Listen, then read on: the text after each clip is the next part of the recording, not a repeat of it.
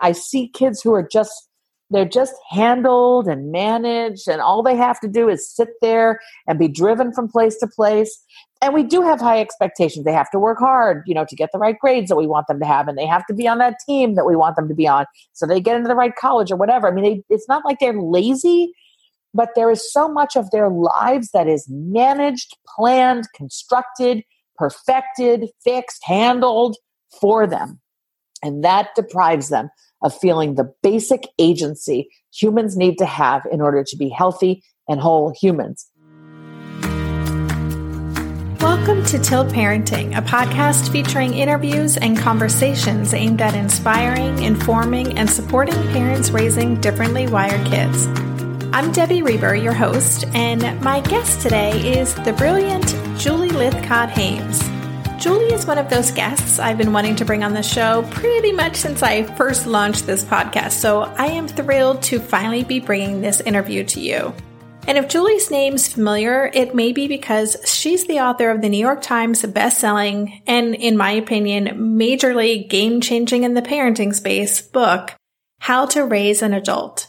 She wrote it after noticing that prospective college students at Stanford, where she was the dean of admissions, we're being overparented and we're lacking the resources to develop the resilience, resourcefulness, and the inner determination necessary for success. Today, Julie and I are going to talk about what it takes for a child to be successful, looking at how we define success itself along the way, and what we as parents can do to help our child develop the agency they need to become self actualized adults. And a few things from Julie's bio. Julie's book, How to Raise an Adult, has been published in over two dozen countries and gave rise to a TED Talk that became one of the top TED Talks of 2016 with over three and a half million views. Most recently, she authored the book Real American, a memoir examining racism through Julie's experience as a black and biracial person. Her work has appeared in many media outlets, including the New York Times, the Chicago Tribune, the Atlantic, Parents, PBS NewsHour, CBS This Morning, Good Morning America, on and on. So I loved having this conversation with Julie. I am still noodling on the many takeaways and aha moments I experienced. I hope you get a lot out of it. And before I get to my conversation with Julie, a quick reminder that my book Differently Wired is newly available as an audiobook, narrated by yours truly. Yes, it's true. I had to audition to get the job, but I was able to read the book and it was a lot of fun and also a lot of work, but I'm really happy with how it turned out. So to listen to Differently Wired, visit Amazon.com. You can download it using Audible. You can also listen to a sample if you want to see what it sounds like. And if you'd like to watch the TEDx talk I gave in Amsterdam at the end of 2018 called Why the Future Will Be Differently Wired, you can find it on the homepage of Tilt Parenting at tiltparenting.com. I wrote the speech with a broader audience in mind as I really wanted to challenge employers and colleagues and community members and other people in our lives who might not be raising differently wired kids to consider the importance of neurodivergence and to consider the importance of our kids in our society. So I would love your help spreading the word to these audiences. So please check it out, share it on your social media, your blogs, however we can get the word out there. So thank you so much for considering that. And one last quick announcement. I wanted to let you know that Tilt Parenting is now available on Spotify. So if you are someone who, like me, likes to put on playlists on Spotify, right now I'm listening to coffee shop music. Sometimes I listen to Broadway soundtracks. Sometimes I listen to music from the show Glee, whatever I'm in the mood for. But you can also now find podcasts there and Tilt Parenting was recently added. So just one more place to tap into the conversation. Okay, I think that's enough announcements for today. So without further ado, here's my conversation with Julie Lythcott Haims.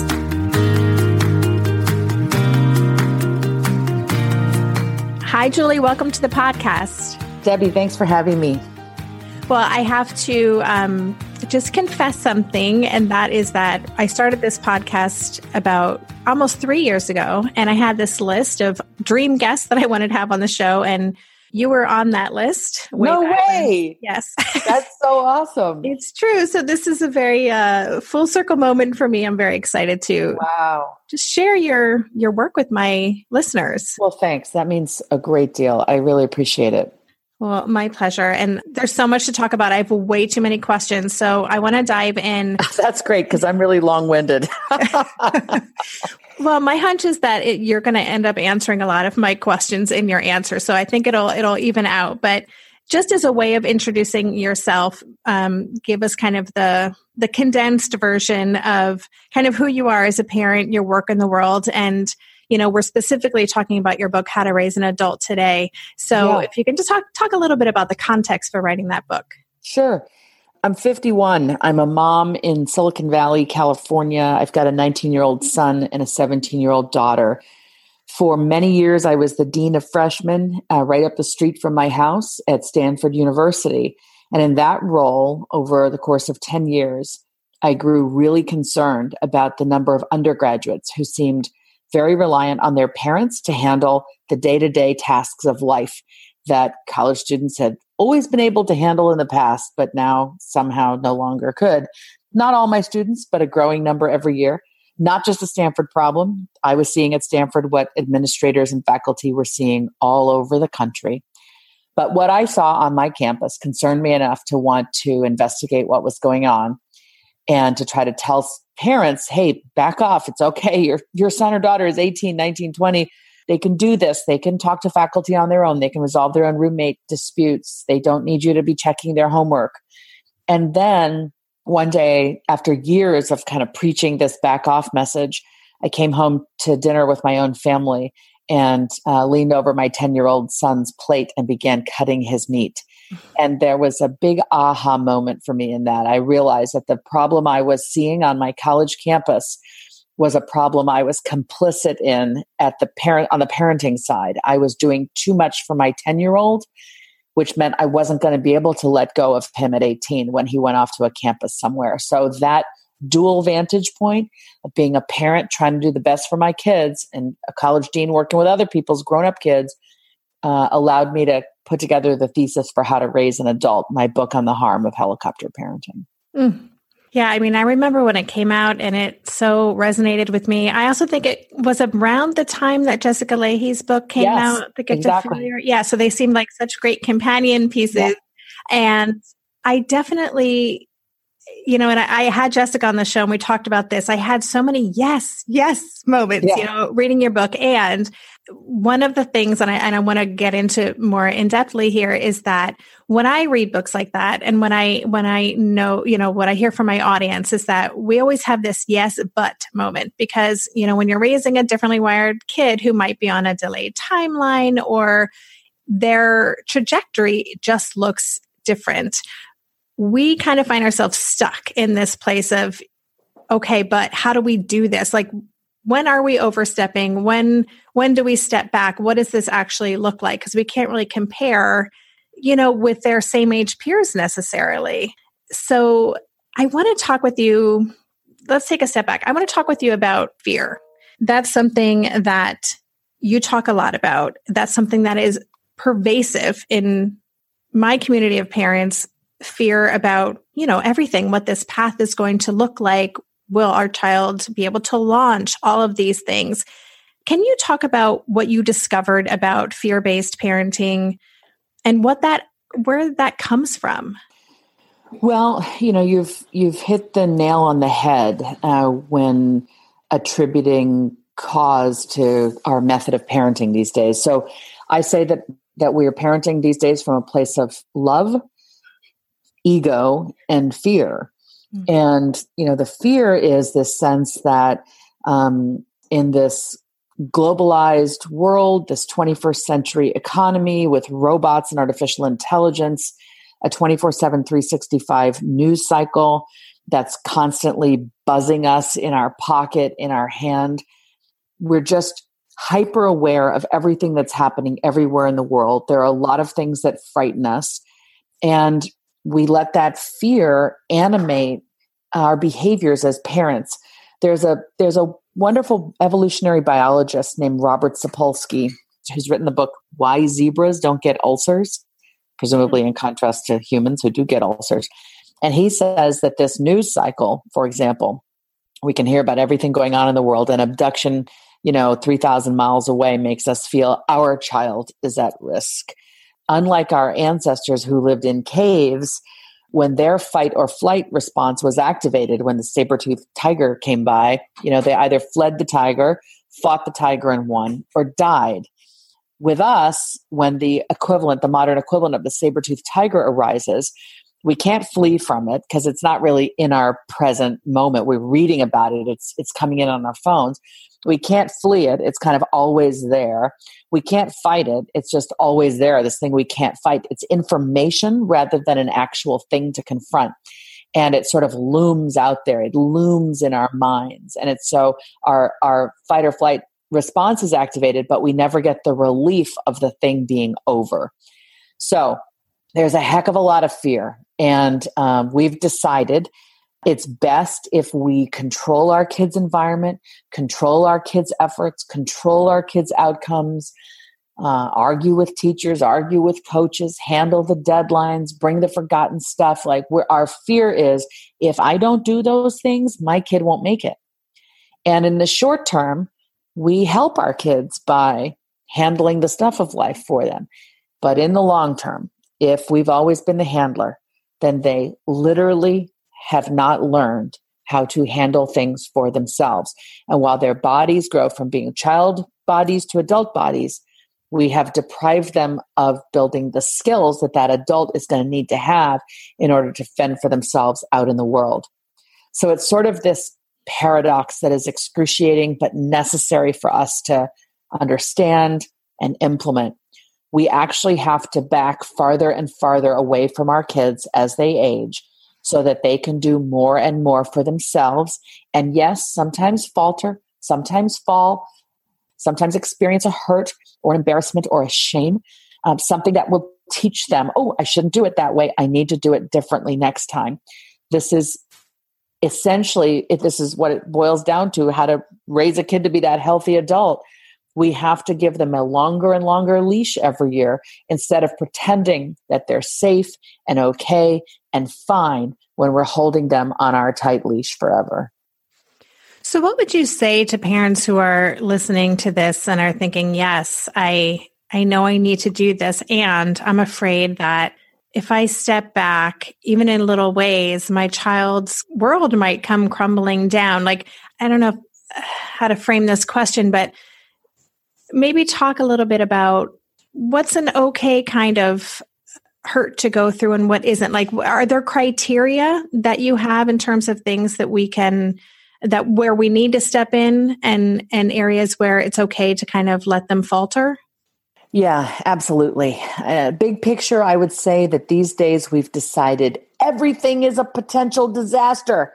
Hmm. everything is potentially harming them for life and so we've decided everything requires our vigilant scrutiny and control in our handling. So what we've got to do is kind of renorm things. We've got to stop thinking of everything as a saber-toothed tiger that's going to kill our children and see most things as important life experiences they need to have because they teach our kid lessons that make them stronger and smarter out there in the world. I'm flipping through my book as I say this because I actually have some examples. So, um, I actually found a great list of things we're supposed to let our kids experience. I found it in someone else's book and I wrote them and asked them for permission to reprint it in mine. So here we go. For anyone who has how to raise an adult, that's on page 239 in the chapter Normalize Struggle. It's about how to let the bad things happen. And it's a list called Mistakes and Curveballs You Must Let Your Kid Experience. And I got this from Michael Anderson and Tim Johansson this is uh, Anderson is a psychologist. Johansson is a pediatrician in Minneapolis. Both of them.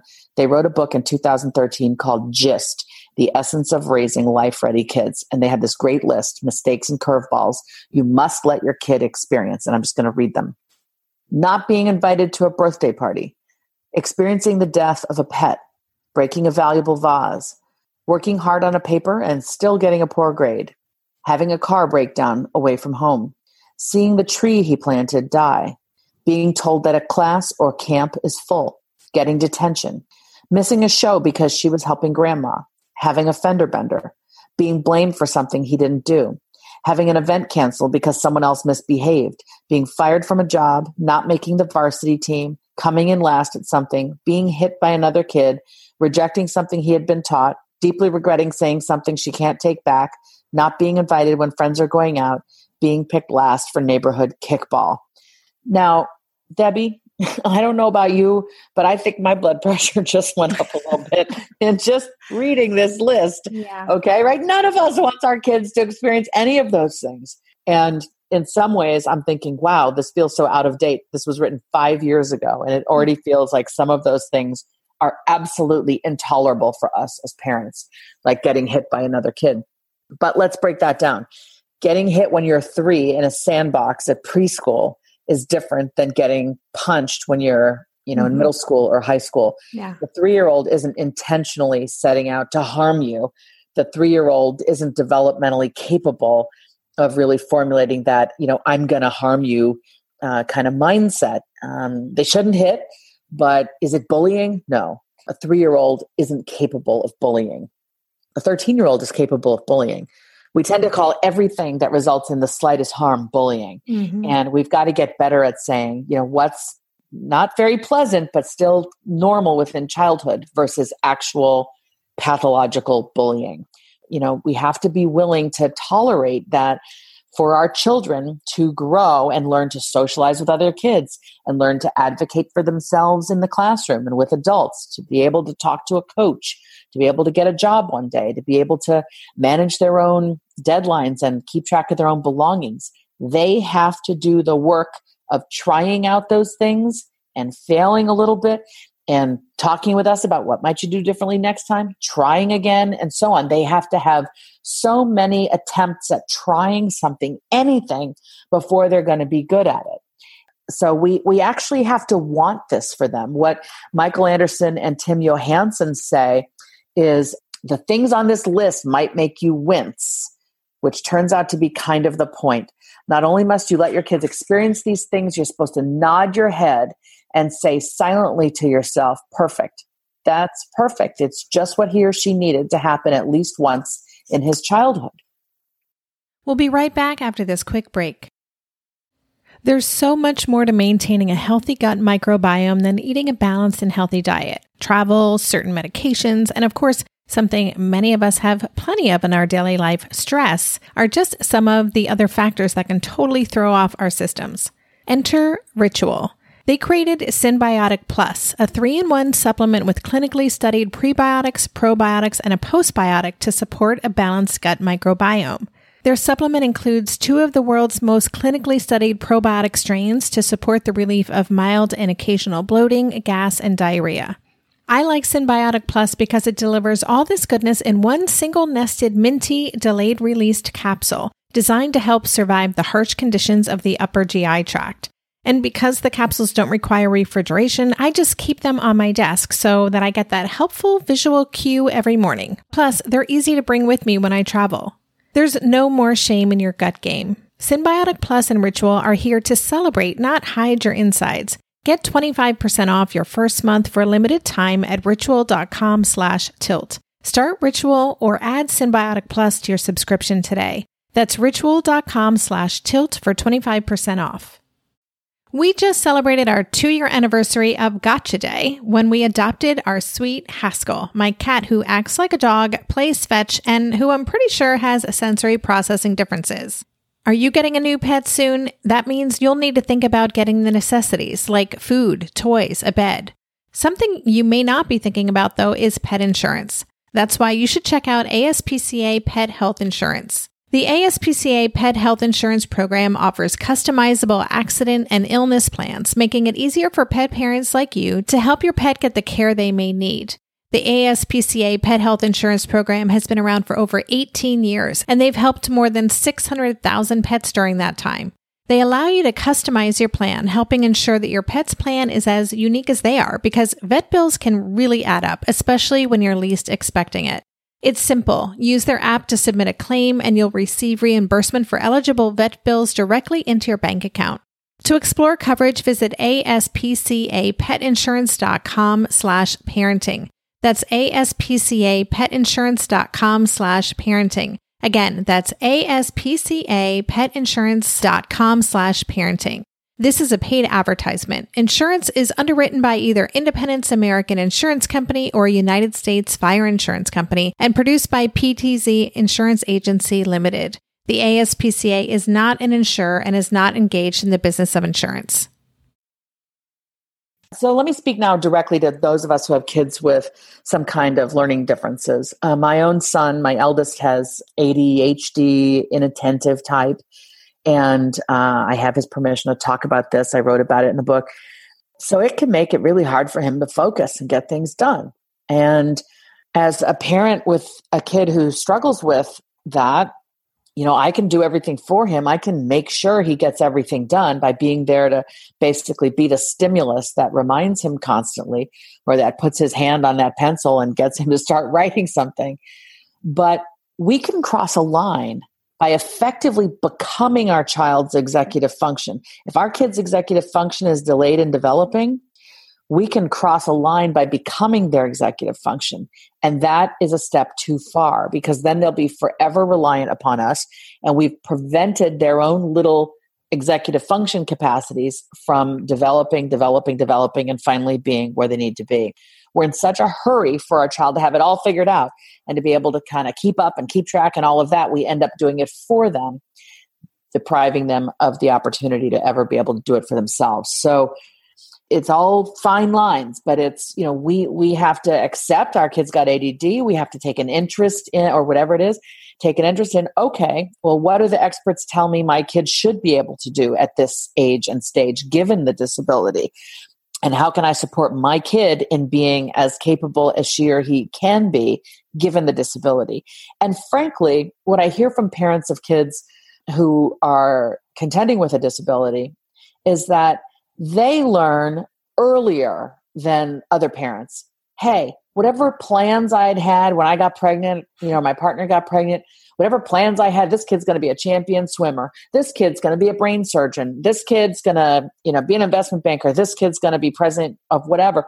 You know, when the dis- when you discover your kid has a significant disability, you get humble and you realize, oh, hey, all those plans I had, well, they're not so relevant right now. What's relevant is I've got a kid who's got some things they're contending with, some real struggles perhaps, and I got to take an interest in this kid and what she or he can do as opposed to what I wish they might have been in a perfect world.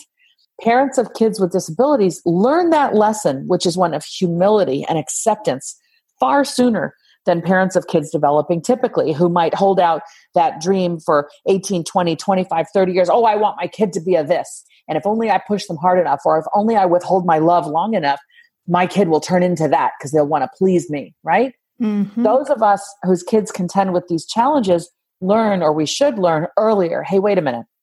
We've been thrown a curveball, you know?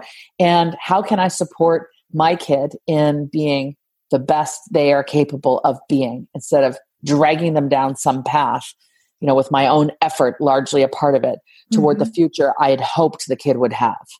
Yeah. Does you, that make sense? Yeah. It makes so much sense. Okay. It's something that I believe so deeply is one of the many gifts of these kids is they do disrupt our plans so much that we can, as you said, at a much younger or earlier age in their journey, redefine what success looks like. And that is so much more freeing. It can still be scary. I don't, you know, I still get caught up on the timelines and where should my you know my son's 14 where should he be in relation to his peers and that kind of thing but it does force you to kind of open up your mind a little bit about about what this might look like and letting go of what you thought it was going to look like yeah do you want to yeah. first of all the executive functioning thing too yes um, that is such a great reminder that we can we can cross that line I don't think I've ever heard it put that way. And I think that's something probably a lot of listeners are nodding their heads and saying, yeah, I'm, I'm walking that tightrope right now. I wanted to talk about success a little bit because I, you know, I just rewatched your TED Talk, which is amazing. It's it's Thank great, you. listeners. I'll leave a link on the show notes. You should Thank definitely you. check it out. But I really love the way you talk about you know, how important it is that we reconsider what success looks like. Can you talk about that a little bit? Yeah. Um, so here I am in Palo Alto, California, which is a hotbed of overparenting, where the definition of success put forth to kids is incredibly limited and narrow and elitist. And I think kids in our community feel, hey, in order to be successful, I've got to have a company that has an initial public offering by the time I'm 25. I've got to drive a Tesla. I've got to go to one of those big brand name universities. I've got to invent something the world has never seen before. I mean, it sounds absurd, but these are the kinds of, of things that are happening in the Palo Alto area and the Bay Area, as are happening in other areas with great technological advancement and so on. And our kids grow up thinking that's what I have to do to matter to mm-hmm. my family, to my peers, to the world. So I hear teenagers talking about how am I going to make my big contribution to the world? You know, when I was a teenager, what I was most concerned about, and I did work hard and I did study hard and do well in school, but I was most concerned about my relationship with my boyfriend. Mm-hmm. You know, my teenagers are worried about making an impact on the planet, you know? So, all right. So in my TED talk, I, I try to, to make this point that success in life isn't about the high grades and the high scores and all of the activities and sports and accolades and awards and leadership and community service, which is the suite of things we expect a teenager today to stuff into their childhood in order to have a college application that will impress a college dean at one of these highly selective places that's requiring a completely stuffed to the hilt, perfect, flawless childhood. Those things aren't actually the markers for success in life. Turns out there's a long study of humans that was conducted that is still ongoing that showed that the humans who were professionally successful at the end of their lives, you look back and you can kind of see the, the causal factors or the correlations. The people who were professionally successful had done chores as a child. And I tell this, and I when I tell it in front of live audiences, some people clap and some people gasp. And the people clapping are like, "Yep, my kids got chores," and the people gasping are like, "Oh no, I've been stuffing my kids' childhood with all of this enrichment." You know, it's not Kumon, it's the vacuum. Is the joke like, yeah, you think you're giving your child everything they need by, you know, teaching them Mozart in your womb and making sure they know algebra by the time they're five, but it turns out that those who are professionally successful did chores as a child. And if you are exchanging all of that enrichment for the expectation that a child helps out on a daily basis at home, you are undermining your kids' chances for thriving in the workplace. Mm. So, the good news there is we can just fix that in a moment. You can just turn that around today. How? The second thing I talk about in that talk is that happiness in life comes from love.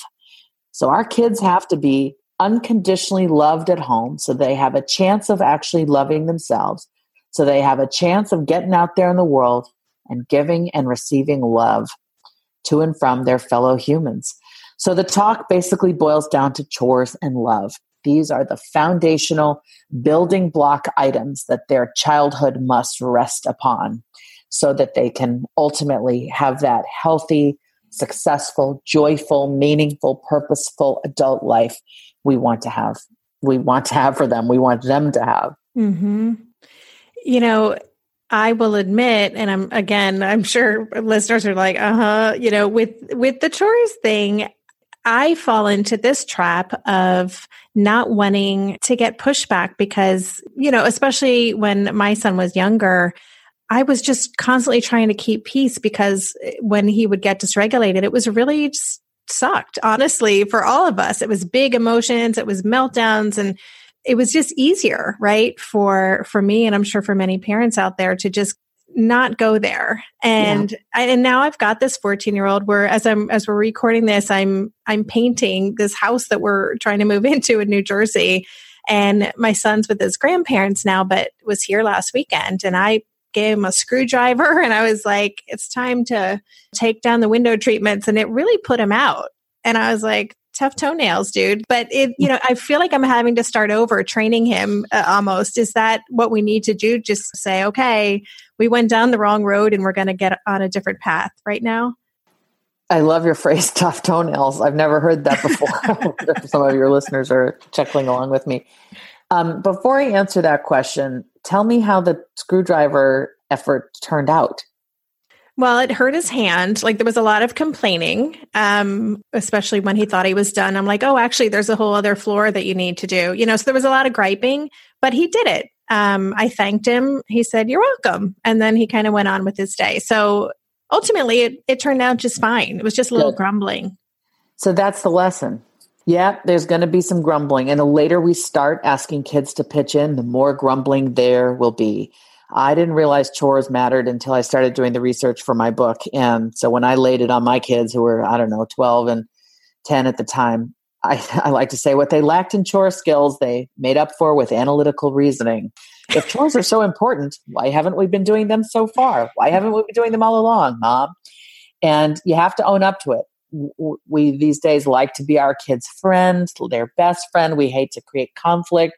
So we want to say, oh, I'm sorry, honey. I know you don't want to do chores. I don't want to do chores, but there's this expert out there that says chores are really important. So if you wouldn't mind, it would really be nice, right? All of this BS language. Mm, mm-hmm. Okay. That just undermines our authority as parents. Don't do any of that. Instead, you say, if you're instilling chores in, into the family life late, you say, you know what? I've realized you guys should have been doing chores for some time now. Chores are an important thing for kids to do helps you grow, helps you learn. I've got a set of things that I need your help with, and we're going to sit down, and each one of you can take something you really like, but then you've also got to take some things you like less. We're going to sort out who does what. And if the kid pushes back, you say, you know what? Yeah, absolutely. I understand you don't want to. We should have started this long ago. You wouldn't have been complaining if I'd started you at five, and here you are. My bad, but let's get on with it. You know, mm-hmm. you acknowledge your mistake but you don't dwell on it and get all overly apologetic for it because they need to see that we're in charge, that we're setting expectations and boundaries. And they might grumble when you first put that screwdriver in their hand or ask them to get on a ladder and do something. Uh, but usually, I, I asked how did it play out because usually, after a human spends some time making something, fixing something, handling something, dealing with something, they feel competent because they've done something. It's the antithesis of being overparented to actually get to put your hands on a screwdriver and unscrew some screws and and and complete a task without a parent hovering over you and handling it for you or checking in constantly or micromanaging. Our kids are hungry to prove they can do things. And so when we actually make them do things and step back and they do the things, all of a sudden that human, that little human child is feeling some agency. Like I did that. Job well done. You could see them kind of dusting off their hands and and beaming with pride like I handled that. If you give them too small a task and praise praise praise the heck out of them, their psyche says, "Be quiet, lady. Be quiet, man. I didn't do that." You know, don't make such a big deal. It was like infinitesimally small this thing you asked me to do. Oh my gosh, you opened a can of peanut butter. Congratulations. Like, no. okay? No, stop. Give them an actual task to do walk away, let them do it. And just a brief thank you. Thanks. I appreciate it. You took care of that. Move on. I love okay? that. They want our approval. They want to be recognized when they do things, but they don't want this wildly blown out of proportion praise for some tiny little thing because they they know and you know your praise is overblown and right. that doesn't help anybody. We'll be right back after this quick break. Hey there, it's Debbie. I love making this show and sharing conversations about how to support our awesome neurodivergent kids. I've seen how even one little insight from an interview can spark a big shift in daily life. But I know that raising complex kids can be messy and lonely. And just when we think we figured it out, something comes up that boots us right back to feeling overwhelmed and stuck. That's why I've poured everything into creating a way for parents like us navigating complex parenting journeys to join together and chart a path that feels positive, hopeful, and doable. It's the brand new Differently Wired Club experience. In the club, you'll get personal support from me and other seasoned parent coaches, six live calls every month where you can connect and get your personal questions answered, the opportunity to learn directly from authors and experts like I have on this show, monthly themes for getting specific and tactical, an exclusive private podcast feed, and the best, most generous community of parents. Seriously, these folks show up for themselves and each other, and that right there is really everything because it's a daily reminder that we're not alone. Our kids aren't broken, and we have totally got this. The recently rebooted Differently Wired Club is on a brand new platform with its very own iOS and Android app. It is such a great space. However, you learn, whatever your style, no matter the ages, genders, and neurodivergent profile of your children, the Differently Wired Club can help you cultivate the positive shifts you're hoping for. Join us today by going to tiltparenting.com slash club. That's tiltparenting.com slash club. I hope to see you on the inside. Hi there, I'm Andrea Owen, self help author with 19 translations of my books, global keynote speaker, and life coach. My podcast, Make Some Noise, has been serving up self help in a simple to digest way for the last decade. The topics brought in each episode are practical and easy to implement around topics such as working through fears that keep you stuck, different modalities of therapy, managing your negative self talk, and more. We bring you guest experts, solo episodes, and I even coach listeners on the air around relatable struggles. I also do my best to weave my sense of humor into some heavy topics because let's face it, life can be pretty hard and it's so much better when we can have some fun while walking through our challenges. Whether you're seasoned in personal development or just starting out, Make Some Noise podcast will help you become the best version of yourself, the person you're proud of when you look in the mirror and show up in your life. Simply search Make Some Noise with Andrea Owen wherever you listen to your podcasts.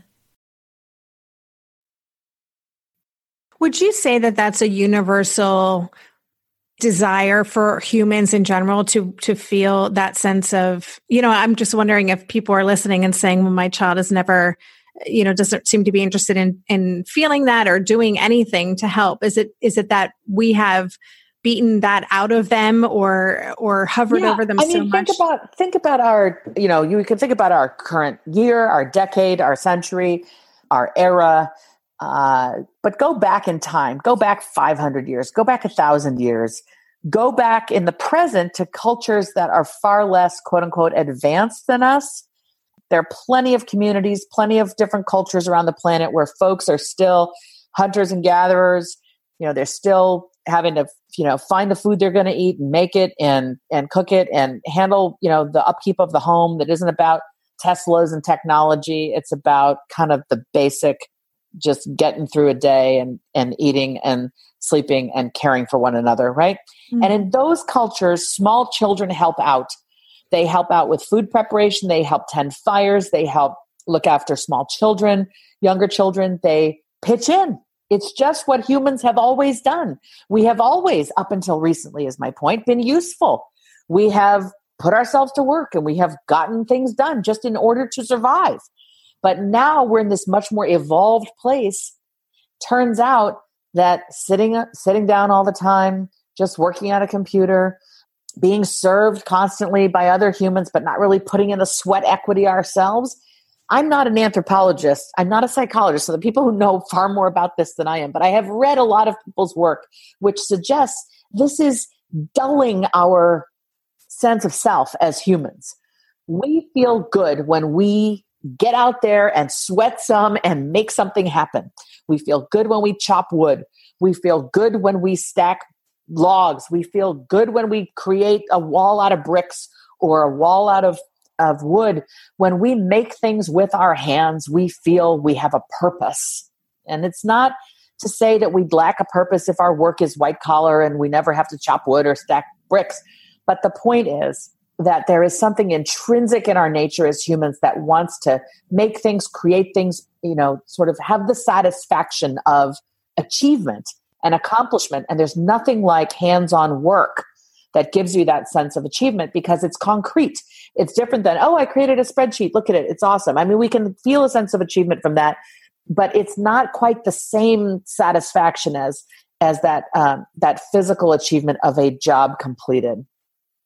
I am way out of my wheelhouse now in no. this answer, but this is what I have learned, and I believe in it so strongly. I see kids who are just they're just handled and managed, and all they have to do is sit there and be driven from place to place. And we do have high expectations. They have to work hard, you know, to get the right grades that we want them to have, and they have to be on that team that we want them to be on, so they get into the right college or whatever. I mean, they, it's not like they're lazy but there is so much of their lives that is managed, planned, constructed, perfected, fixed, handled for them. And that deprives them of feeling the basic agency humans need to have in order to be healthy and whole humans. and a lack of agency, that lack of sense of this is my life and I am responsible and I will do tasks and they will be completed by me. A low sense of agency contributes to higher rates of anxiety and depression. It's all connected. Mm-hmm, mm-hmm. So, okay, I want to talk. I want to be cognizant of the time here, but I I want to talk sorry, a little I bit. I was long winded. No, I love gonna, it though. I'm, this I'm is, going to go for my short answers now. We're the short answer session, people. It's all good. Yeah, we'll have the rapid fire. rapid fire. Um, I did want to just ask you about advocacy. You know, you talk a lot about the importance of parents not stepping in and you know intervening with coaches or teachers and and that's something I know you experienced in your your role at Stanford and and I think as parents of again atypical kids we're we're often reluctant advocates but we find ourselves in that role. Do you have Yeah. any thoughts about how to transfer Yeah. or bolster our kids advocacy skills?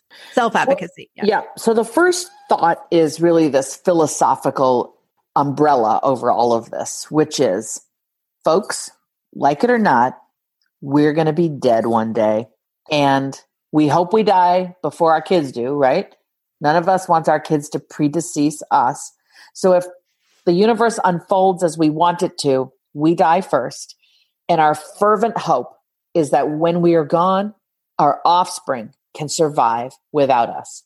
Now that's necessary for all mammals.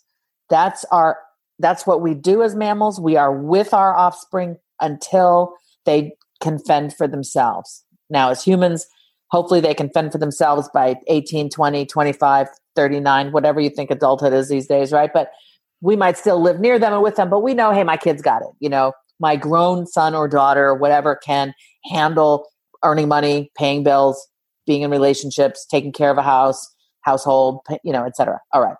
So that's the point. We're we're successful as parents, barring significant special needs, when our offspring can actually stand on their own two feet or make their way on their own. All right. So, given that that's our goal, given that's our purpose, then we have to dial back to the present moment of today and say, what am I doing today in order to instill more independence, more skills in my kid, rather than fostering a dependence on me? So, for every child with every skill, there's an opportunity to learn and grow or to be overly cared for, which is the sort of opposite.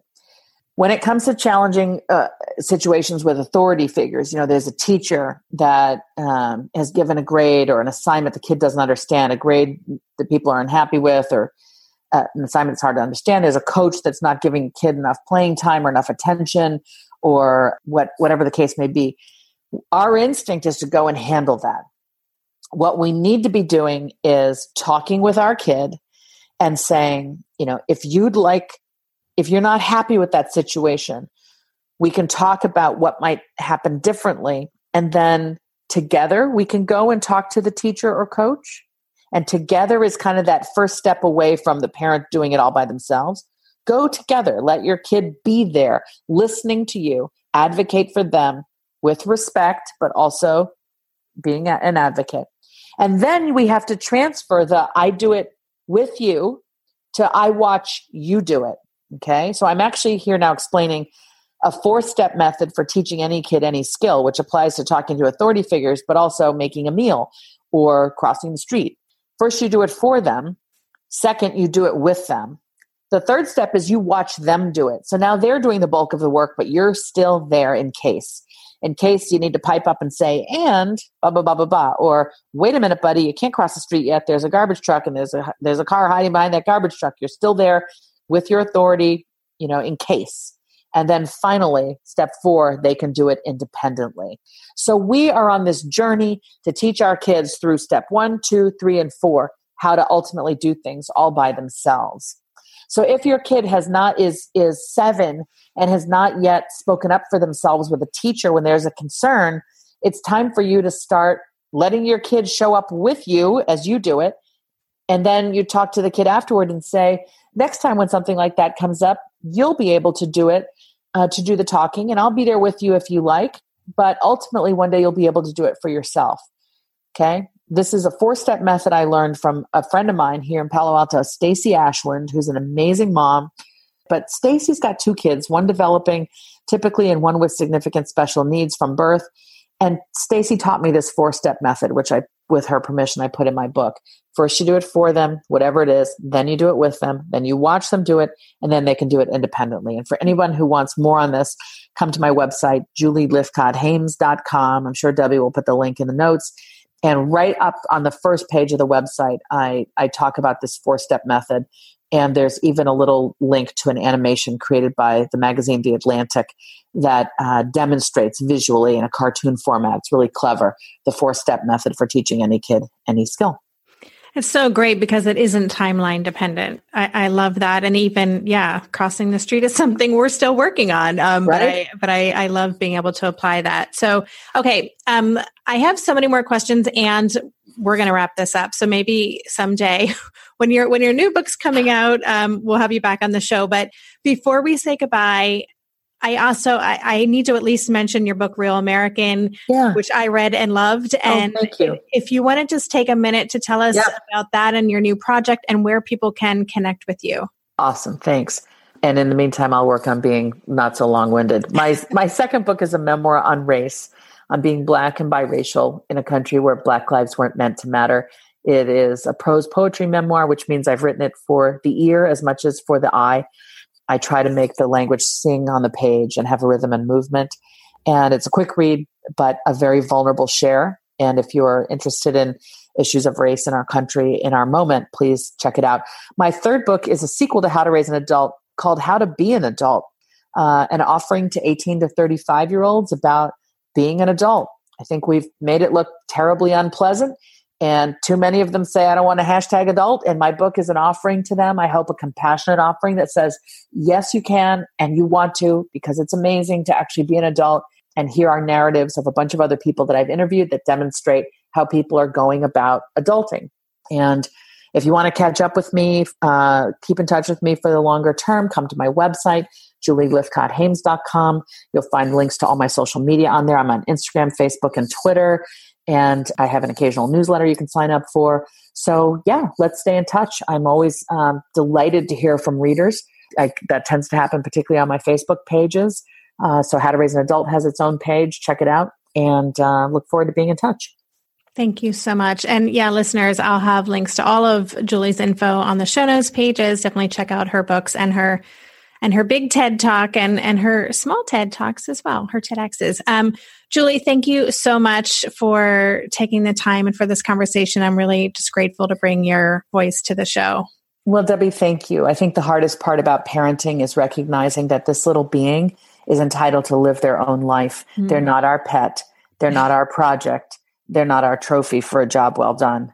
They are a separate human being from us. And when we can actually act with humility and accept the fact that God or the universe or whatever you believe has handed us this child, that this is a task that we must assume with great care and humility.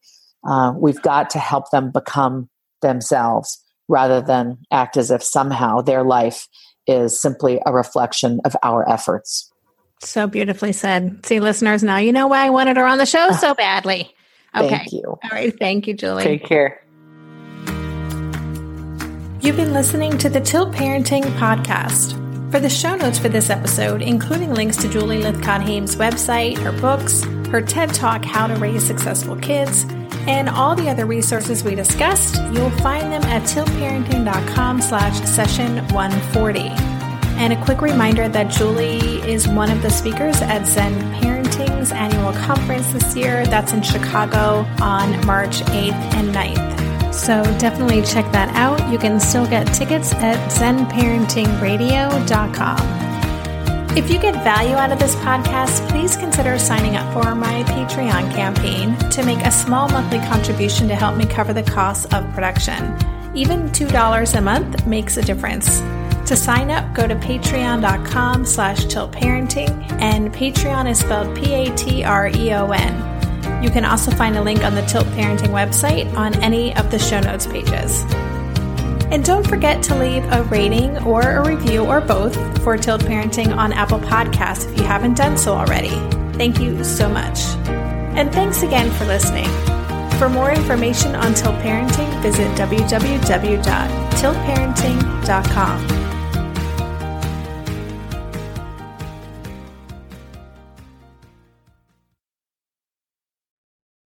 Are you overwhelmed by the things that get in the way of you doing what you want to do? Are you looking for ways to simplify life to better align with your values? Do you want to create space in your schedule so you have room for more of the good stuff play, joy, relationships, gratitude, and more? If you answered yes to any of these questions, I invite you to check out Edit Your Life, a podcast to help you edit the unnecessary from your life so you have more room to enjoy the awesome. Through episodes with me, Christine Koh, and a range of super smart, compassionate, and thoughtful guests, you'll come away with big picture insights and practical ways to declutter your home, schedule, and mental space without getting bogged down by perfection.